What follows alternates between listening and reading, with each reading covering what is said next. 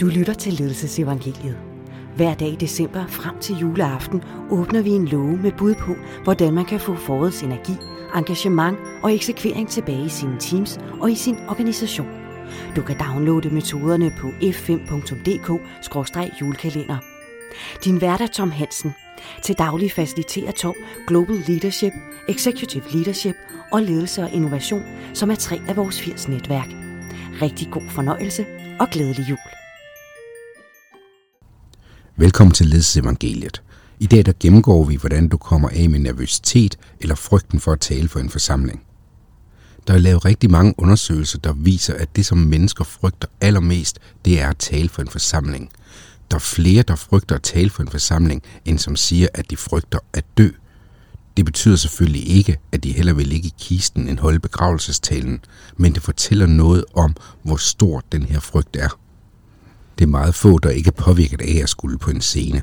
De fleste kan mærke det på deres krop. Pulsen stiger lidt, håndfladen bliver måske lidt svedig, og man kan mærke, at man bliver lidt tør i munden. Når det sker, så er der mange, der forsøger at skjule deres nervøsitet, og de tænker, åh, oh, jeg håber virkelig ikke, der er nogen, der kan se, at jeg er lidt nervøs. Og det her, det sker altså også for meget veltrænede talere. De tre mest effektive redskaber, jeg kender til at komme ud over det, får du nu. Det første det er, når nu du kan mærke, at nervøsiteten kommer, du kan mærke, at pulsen stiger, så i stedet for at forsøge at skyde det fra dig, så prøver jeg at tage imod det. Og det gør du meget simpelt på den måde, at du siger til dig selv, tak hjerne, fordi du gør mig klar. Nu stiger min puls, og der sker forskellige ting i min krop, som betyder, at jeg er på vagt. Det vil sige, at jeg er klar. Det vil sige, at jeg er en skarpere version af mig selv. Så du siger bare tak krop, fordi du gør mig til en skarpere version af mig selv. Og det betyder også, at når du kommer op på scenen, så er der en mindre del af din mentale opmærksomhed, som er rettet mod, åh oh, nej, nu håber jeg ikke, der er nogen, der opdager noget, og du er i stedet for fokuseret på det, du er der for.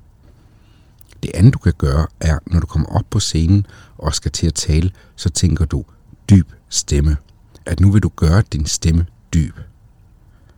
Det, der sker, når du tænker dyb stemme, det er reelt ikke, at din stemme den bliver dybere, men du får trukket ved ned i maven, og du får en meget mere fylde i din stemme, og du kommer dermed til at lyde meget mere afslappet, og det betyder, at dit budskab bliver leveret mindre forpustet, mindre forjappet.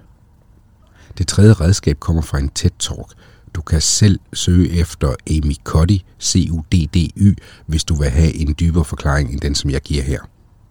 Baggrunden for metoden er, at nogle forskere sad og så paralympiske lege, og de så, da den person, der løb over målstregen og vandt 100 meter løb for svagt scene, han jublede på samme måde, som Usain Bolt jubler, når han løber over målstregen og vinder OL-guld.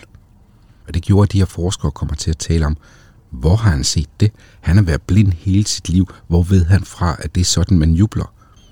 Og det fører til, at de stiller spørgsmålet, er det sådan, at vi har nogle grundudtryk i kroppen, som kommer frem, når vi har en bestemt kemisk sammensætning? Altså, hvis vi for eksempel føler enormt meget glæde, så begynder vi at juble med armene over hovedet.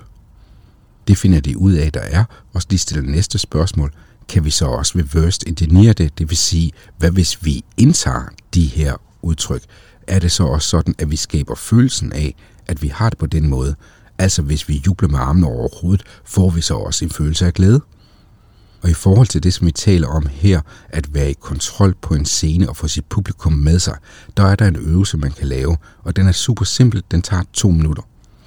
Du går ud på toilettet, stiller din telefon til to minutter, og så skal du stå i to minutter og trække vejret. Og måden du skal stå på er, at du skal stå med benene sådan cirka med skulderspredte afstand. Du skal have hænderne ind i hoften, og så skal du placere dit hoved i vinkel, så du ligner en general, der kigger ud over sin hær. Så det er sådan lidt et, et arrogant udtryk. Og der står du bare med hævet hage, hænderne ind i hoften, skulderspredt afstand, og så trækker du vejret igennem næsen i to minutter. Det at kroppen indtager den position i to minutter, betyder, at den oplever, at den er i kontrol.